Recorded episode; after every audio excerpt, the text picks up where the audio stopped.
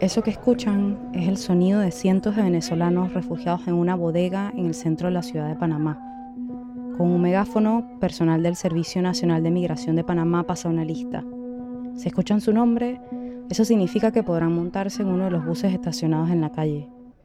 De allí saldrán en buses que los llevarán al aeropuerto de Tocumen, del cual tomarán su vuelo de regreso a Venezuela.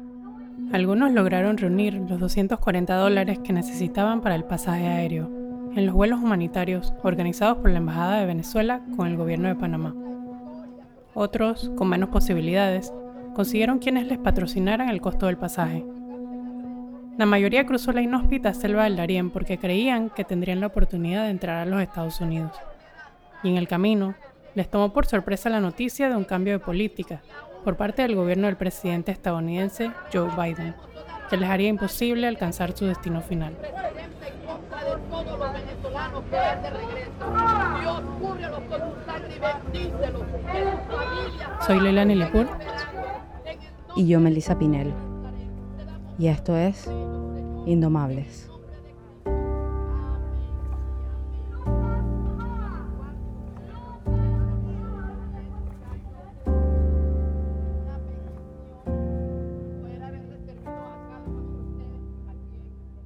El miércoles 12 de octubre, el gobierno del presidente Biden anunció un permiso humanitario a través del cual los Estados Unidos aceptará únicamente a 24.000 venezolanos. Para calificar, los que lo soliciten deberán tener a alguien en los Estados Unidos con suficientes recursos económicos para mantenerlos durante dos años y deberán cumplir con ciertos requisitos de salud pública. Si reciben el permiso podrán viajar a los Estados Unidos en avión y trabajar de forma legal en el país. En un artículo reciente, el Migration Policy Institute o Instituto de Política Migratoria compara esta política humanitaria con las que se establecieron para Ucrania o Afganistán. Y la de los venezolanos es mucho menos ventajosa. No solo por el límite de personas, sino porque a diferencia de afganos y ucranianos, los venezolanos no pueden acceder a beneficios para refugiados, como asistencia médica y alimentaria, capacitación laboral y clases de inglés. Y bueno, el cambio en la política también significa que la posibilidad que motivó a miles de venezolanos a llegar a los Estados Unidos, la de entregarse a las autoridades en la frontera y solicitar asilo, se ha esfumado. Según las autoridades panameñas, en lo que va de 2022, el flujo irregular de migrantes alcanzó la cifra récord de 280.866 personas. De esos, 148.052 eran venezolanos, suficientes para llenar un enorme estadio como el Camp Nou en Barcelona al 150% de su capacidad y un aumento de más de 5.000 venezolanos en comparación con todo el 2021. De esos 148.000 venezolanos que cruzaron la selva este año, 40.360 o el 27% lo hicieron en octubre. Estados Unidos también notó este aumento drástico en su frontera con México. En 2018, menos de 100 cruzaron por allí, mientras que en 2022 se contabilizaron unos 190.000. De acuerdo con el gobierno de Biden, luego de anunciar el cambio en la política hacia los migrantes venezolanos, el promedio de encuentros con venezolanos en su frontera disminuyó un 86% de una semana para otra. Muchos tuvieron que renunciar a continuar su travesía en distintos países de Centroamérica o incluso ya en México. Y Panamá, acostumbrado a ser un país de tránsito en el que la migración se vive principalmente en las fronteras de Darín y Chiriquí, ahora enfrenta un reto único en pleno corazón de la ciudad de Panamá.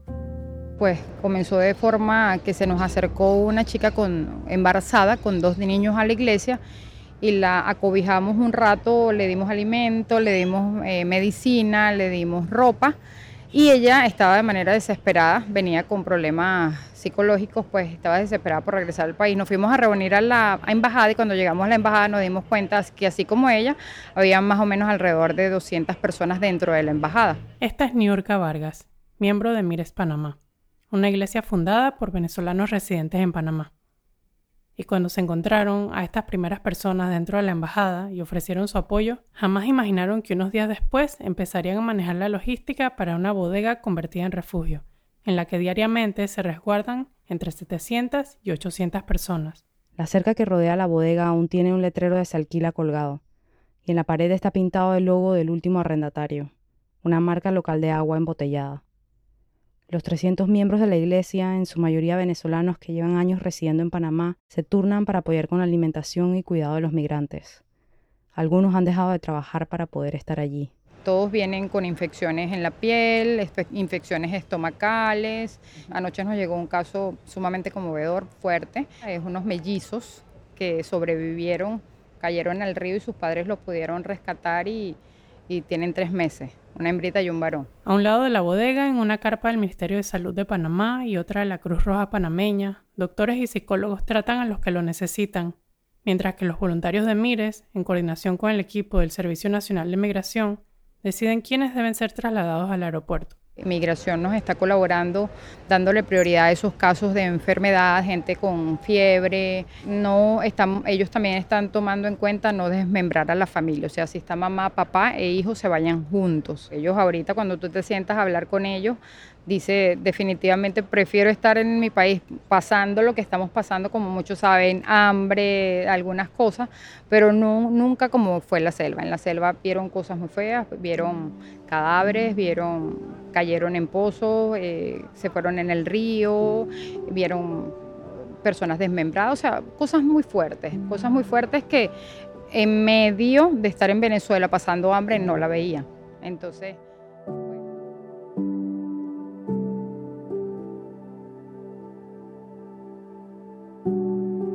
tus hijas se quedaban en Venezuela o hicieron el trayecto contigo? No, mis hijas están acá conmigo, están aquí en el refugio, ellas están conmigo. Ellas nos les tocó pasar conmigo en la selva. Eh, fueron seis días difíciles, tanto de río como de cosas que uno consigue en el camino, como, o sea, de, muchas cosas. Pero emocionalmente sí están un poquito así que a veces lloran y esas cosas, pero yo prefiero mil veces ya volver volver, no importa que no tenga nada, porque mientras que uno esté bien de salud y haya salido vivo, que es lo, importante, ya uno tiene que tratar de volver a empezar. No es, si toca empezar, toca otra vez empezar. Esta es Marilia del Valle, tiene 40 años, sus hijas 18 y 19. Viajaron con Katiuska Blanco, de 42, que iba con su hijo y su sobrino, también adolescentes. Un viaje que de por sí era difícil se tornó aún más complicado cuando en el trayecto les robaron la mayoría de sus pertenencias, incluyendo un artículo realmente apreciado, los zapatos de Katiuska. Para mí fue más difícil porque no, yo andaba caminando prácticamente descalza en, esa selva. Por eso fue que nos tardamos también más días porque yo venía muy lenta. Todavía no se me desinflaman los pies de, de esa pasada. Horrible. Las cosas se las robaron en un momento en el que soltaron sus maletas para tratar de ayudar a un grupo a cruzar un pantano. Cuando se voltearon, sus cosas habían desaparecido. Al golpe físico de tener que tratar de avanzar por la selva sin zapatos, se sumó un golpe emocional. Katiuska había iniciado el trayecto con familia cercana que cuando vieron que iba despacio, la fueron dejando atrás. Yo los alcancé en un momento y le dije, qué porquería de grupo, qué porquería de guía, ¿cómo usted me va a dejar a mí botar? Porque llegó un momento que el pantano me llegó aquí, no podía salir. ¿Cómo usted me va a dejar botar? Usted es el guía, yo le pagué, usted se tiene que quedar detrás de mí, así yo sea la última. Entonces mi hijo y yo estábamos solos. Y él fue el que me jaló y un muchacho me dio una pastilla para mareo, me dio suero. Y eso fue como que una motivación y el niño me agarró de la mano, venga que sí puede. Y seguimos. Eventualmente la distancia entre Katiuska y Marilia y el otro grupo fue tanta que nunca se volvieron a ver. Y hasta el momento no han escuchado de ellos. Ellos se fueron sin importarle. En esos seis días vieron a una mujer haitiana embarazada perder la vida y a una familia a la que se la llevó un río. Cruzaron por la Llorona, una montaña muy empinada con un camino de lodo marcado por los miles de migrantes que la han recorrido, y en donde dar un paso en falso puede ser fatal. Y pues, también fueron víctimas de extorsión, una práctica comúnmente reportada por los migrantes que cruzan el Darién. Sí, porque prácticamente nos obligan a llegar a Nicoclí a pagar un guía también. O sea, ya después de Nicoclí para acá, eso es pura comercio. Porque llegamos en Nicoclí, no, que aquí hay unas motos que los llevan a, la, a la montaña, al pie de la montaña, y mentira, nos encierran como en un galpón también. Y ustedes de aquí tienen que pagar, pagan hasta Armila o pagan hasta aquí, o pagan hasta, pero hay que pagar. Y si no, no podíamos salir de ahí. Y si salíamos, algunos que se llegaban a escapar, lo esperaban arriba. Te esperaban arriba, te robaban, te amenazaban con armamento, con machetes, con lo que fuera. Pero de que pagas, pagas no, crea, yo lloraba en la noche. A veces no es fácil llorar delante de los hijos porque uno más bien tiene que ser el pilar de ellos. Pero yo a veces decía, Señor, que, que ese camino por donde vamos, que se haga corto, que no sé qué, pero era difícil. Ay, no, yo un momento que, que ya yo decía, ay, no, yo me quiero irme, yo me quiero irme donde mi mamá, yo, ay, no, yo no. Emocionalmente llega un momento que tú como que colapsas, que ya, ¿para qué me vine? ¿Por qué lo hice? Pero después tú agarras fuerza cuando veas a tus hijos que, que, tienen, quieren luchar por algo mejor, pues porque ellos merecen algo mejor. Ya uno está adulto y uno, ajá, no, ya que tanto. Pero ellos que son jóvenes, que quieren algo mejor, que uno los apoya para eso. Ya habían llegado a Costa Rica cuando el gobierno estadounidense anunció el cambio de política que pondría fin al viaje de miles de venezolanos. Después de todo lo que vivieron y después de haber vendido todas sus pertenencias en busca de un sueño, tendrían que regresarse. Y que a la final no podamos porque cuando nos enteramos del cierre ya habíamos pasado la selva. Donde no hubiésemos enterado antes, quizás nos quedamos. Y más eso, pues vender todo, uno quedarse sin nada, dormir como mendigos en la calle, tener que pedir cosas que nunca habíamos hecho a pesar de todo. O sea, emocionalmente uno a veces se siente frustrado. Pero sí también hubo mucha gente que nos dieron un abrazo, que nos dieron una palabra de aliento. Cuando llegaron a Panamá, pasaron cuatro días durmiendo en las escaleras de la terminal de transporte sin dinero y completamente dependientes de las donaciones que la comunidad venezolana de Panamá les hacía llegar.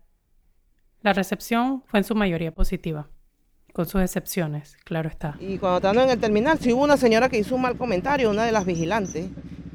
Digo, bueno, ¿cómo se va esta peste de aquí?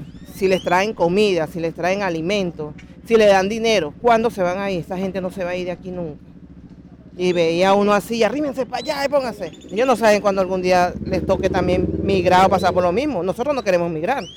Nosotros queremos estar en nuestro país como siempre, como, como todo venezolano, como todo panameño, como todo puertorriqueño, cualquier persona. Pero es que nos toca por la necesidad, más que todo el futuro de los hijos. Unas horas después de conversar con ellas, Marilia nos mandó un mensaje con una mala noticia. Se habían suspendido los vuelos humanitarios y tendrían que pagar los seis pasajes de avión para regresar a Venezuela. A 240 el boleto, eso significa que necesitan reunir 1.440 dólares, una cantidad que en estas circunstancias se siente imposible. Que acaban de dar una mala noticia acá, que los vuelos humanitarios se acabaron y las personas para que puedan retornar tienen que pagar su pasaje. Menos de una semana después de su mensaje, el primero de noviembre, el Servicio Nacional de Migración reportaba en sus redes sociales la salida de dos vuelos humanitarios hacia Venezuela.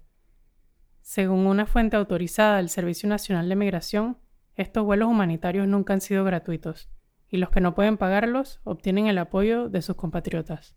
Hay en efecto personas que no pueden pagar su vuelo. Esas personas, muchas de las cuales han estado, por ejemplo, en, en Albrook, en la terminal de Albrook, a esas personas se les invita a que vayan al refugio de, Viejo Veranillo y de allí poder recibir ayuda por parte de sus propios compatriotas.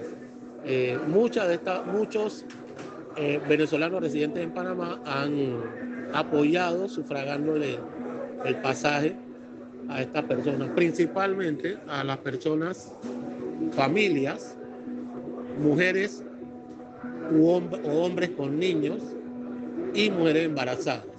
Esa es la prioridad eh, de transporte en este momento. Eh,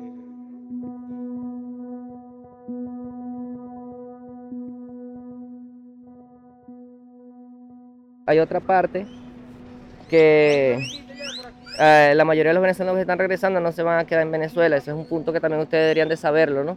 Porque la mayoría de los venezolanos que venían que pasaron por la selva al Darién Vienen provenientes de Argentina, Chile, Perú, Colombia, Ecuador, Bolivia, toda esta ola migratoria que ya había pasado de Venezuela, que se habían salido y tenían cuatro, cinco años, tres años en otros de esos países, ellos se están devolviendo a Venezuela porque es la única patria donde, o sea, es el único, los únicos vuelos que están saliendo para los venezolanos se regresan a Venezuela y de Venezuela van a empezar a correr otra vez, otra vez para los otros países. Soy David Beltrán, vivo en la ciudad de, en la ciudad de Miranda, en Venezuela, soy de allá. Tengo 30 años y aquí estoy colaborando a nuestros hermanos venezolanos que se encuentran estacionados aquí en Panamá para que puedan regresarse a, Venezuela. David salió el 2 de octubre de Venezuela y logró el paso a través del Darién el 10 de octubre. Hoy hace las de uno de los líderes y voceros del grupo de venezolanos que permanece resguardado en el refugio en Panamá. aunque han llamado su nombre varias veces para tomar el vuelo humanitario de regreso a Venezuela, ha preferido cederle su lugar a otros. Eh, a mí me tocaba irme, a mí me han llamado varias veces, lo que pasa es que yo, yo pienso quedarme un tiempo más ayudando todo, porque pues, yo puedo, pues yo puedo esperar un poquito más. Porque aquí hay mujeres con niños, ¿me entiendes? Aquí hay mujeres adultos mayores. Ayer, por ejemplo, un señor se desmayó y le dio convulsiones, ¿ve? Entonces son personas que yo, yo sinceramente, yo creo que son las prioridades para que se vayan a su patria, ¿me entiendes? Davis dejó a su esposa e hijo en Colombia. Estaba muy consciente de los riesgos que la selva significaba para ellos y no estaba dispuesto a exponerlos. Él y su grupo, hombres jóvenes y en buenas condiciones, se habían mentalizado para mantener su distancia de las familias que se encontraran en la travesía. Yo venía con mi hermano y dos amigos más, pero en el, trayecto del camino nos conseguimos a una muchacha que se llama Lady y a, y a su hijo. El hijo tenía como 15 años. Y por más que todo por ellos dos fue que nos retrasamos, porque nosotros pasamos la, selva en tres días y medio, cuando la mayoría de las personas se echan siete días, porque como éramos puros hombres, no nos gustaba involucrarnos mucho con las familias, porque eso te puede afectar psicológicamente, porque si tú te pegas mucho a eso y de repente pasa algo en la travesía, te puede afectar psicológicamente, y ya yo venía preparado precisamente para eso, yo dejé a mi familia en Colombia. El plan era llegar a los Estados Unidos donde un amigo, que incluso lo ayudó a pagar el viaje y lo estaba esperando con un trabajo como esta ola migratoria estaba en auge y todos los familiares que uno tenía y estaban llegando a Estados Unidos, era una nueva onda, eh, la mayoría se animaron pues a dejar familia, a dejar a, vender cosas. Cuando ya estaba en Nicaragua, se enteró de la noticia. Nosotros habíamos pagado un paquete desde Nicaragua hasta Honduras, ya lo habíamos pagado, pues no podíamos regresar la plata y nos tocó llegar hasta Honduras. Y después de Honduras regresarnos nuevamente hasta aquí, hasta Panamá. Esta ola migratoria en auge que mencionó antes Davis es multifactorial. Según un reportaje del New York Times, debido a la pandemia y a una inestabilidad económica exacerbada por la guerra en Ucrania, muchas personas no han conseguido establecerse financieramente en países vecinos, como Colombia y Ecuador. Sumado a la xenofobia que experimentan en varios de estos lugares, muchos venezolanos dejaron de ver América Latina como destino y empezaron a mirar hacia el norte. Y bueno, luego está el factor TikTok y el boca a boca que en zonas marginadas de Venezuela se convierten en las fuentes oficiales de información y han contribuido a convertir la ruta por el Darién en una ruta de moda para migrar. Se colapsó el Darién. Qué peligro vean cómo traen los niños. Así que los que vienen, no les estoy diciendo que no vengan, pero piénsenlo mucho, piénsenlo mucho antes de traer los niños. Primero que nada, esto hay que tener resistencia. Primordial. Segundo, no traigan nada de ropa. Tercero, mire, voy lesionado. Esto no es juego. Así que tráiganse vendas, cosas para los dolores. Y preparado del poco, dile. Preparado más que todo psicológicamente y tener muchas ganas, mucha fuerza, porque después que estés aquí, esto es el infierno. Otra cosa, tienen que venirse lo más ligero posible, porque entonces camino hay mucha, mucha ropa, porque la gente se descarga, porque el camino es demasiado, demasiado, demasiado. Y es como vuelvo y se lo digo, se lo he dicho en, en videos anteriores, es difícil, pero no imposible. Ahora, mi hermano. Segundo día en la selva, para que vean que la vaina no es coba. Todos esos panas, salud a la cámara. La vaina no es coba.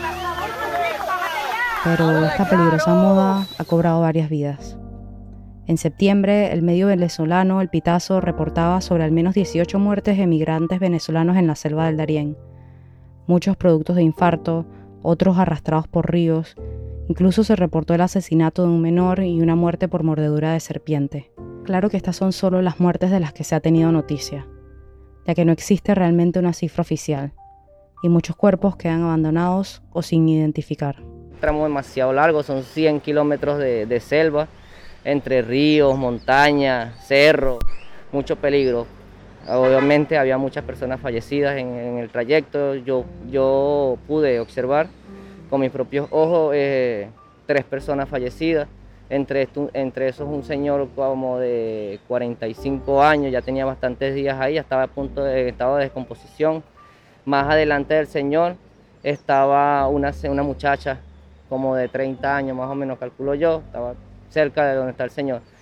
Y más adelante de esas dos personas fallecidas estaba una, una muchacha, un compañero iba caminando, se, hundió en el barro porque el barro le llega a uno más arriba de la, de la cintura, se hundió en el barro, se iba a quedar pegado y cuando trató de meter las manos para subirse, se trajo los cabellos de la, de la muchacha en las manos y la cabeza y todo. Aparte del peso emocional que supone el trayecto por cosas como las que describe Davis, es una travesía extremadamente demandante a nivel físico. El cepillo de dientes pesa yo al final. Cuando a punto de estar llegando el abuelo, mire, yo, nosotros llevábamos en el primer, en el, yo siempre llevé las calpas y las colchonetas donde todos íbamos a dormir y una cocinita de gas que nosotros compramos entre todos, ¿no? Yo llevaba todo eso, yo era el que, el que llevaba eso porque yo tenía fuerza y, caminaba bien y siempre estuve. Ya faltándome como 3, 4 horas para llegar al, campamento del abuelo, solte todo eso, señora. El, el, agotamiento, o sea, no, era cansancio, era un agotamiento increíble, o sea, los, brazos, es como que si tuvieras un edificio en, el, en la espalda. Entonces ahí es donde uno, uno dice, ver, ¿qué, es esto? ¿sabes? Uno venía fino, un ritmo bien, pues, y cuando no, el cansancio es cansancio. Tantos días ahí, de repente ya, ya cuando uno llega a, la, cuando uno termina de bajar la bandera, ya casi todas las familias llegan sin comida, ya lo que uno, lo, que, lo que lo mantiene a uno activo es la panela de papelón, es azúcar morena derretida. Pero al final, aunque llegar al otro lado y encontrarse con la noticia de que no podría continuar hasta los Estados Unidos, fue descorazonador. Davis agradece al menos que sus pérdidas fueron solo materiales, porque no todos pueden decir lo mismo. Bueno, nosotros conseguimos al señor, el señor iba con un disparo en la cara, ya le habían hecho una operación que le costó 14 mil dólares, que se lo financiaron algunas, algunas organizaciones que se solidarizaron con el caso, y el señor iba con la caja de su sobrino, las cenizas dentro de la caja, con su rostro desfigurado del disparo. Entonces, bueno, ahí donde uno dice, mira, yo lo que hice fue perder em, cosas materiales, hay personas que perdieron familiares y perdieron hasta su propia vida, ¿me entiendes? Entonces yo, a veces me pongo a pensar y me pongo a concientizarme yo como venezolano que hay personas que la pasaron difícil, pues.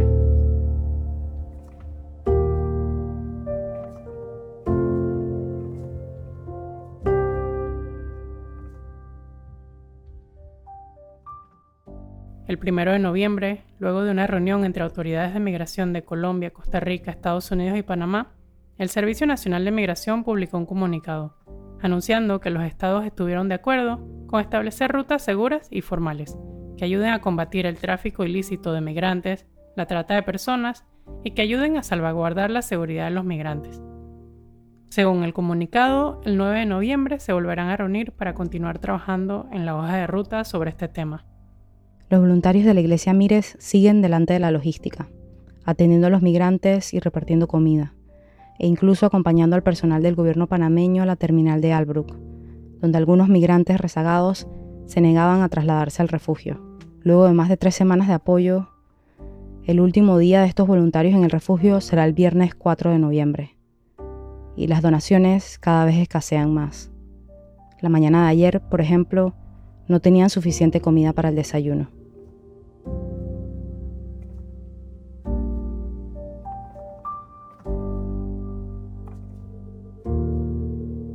Indomables somos Melissa Pinel y yo, Leila Nilipur. Agradecemos a la Iglesia Mires Panamá por el apoyo en la realización de las entrevistas para este episodio, a la periodista venezolana Génesis Carrero, corresponsal de EFE en Venezuela, por brindarnos contexto local sobre lo que pudo haber ocasionado el reciente aumento en la migración venezolana por el Darién, y a Mauricio Valenzuela por las fotos que acompañan este episodio.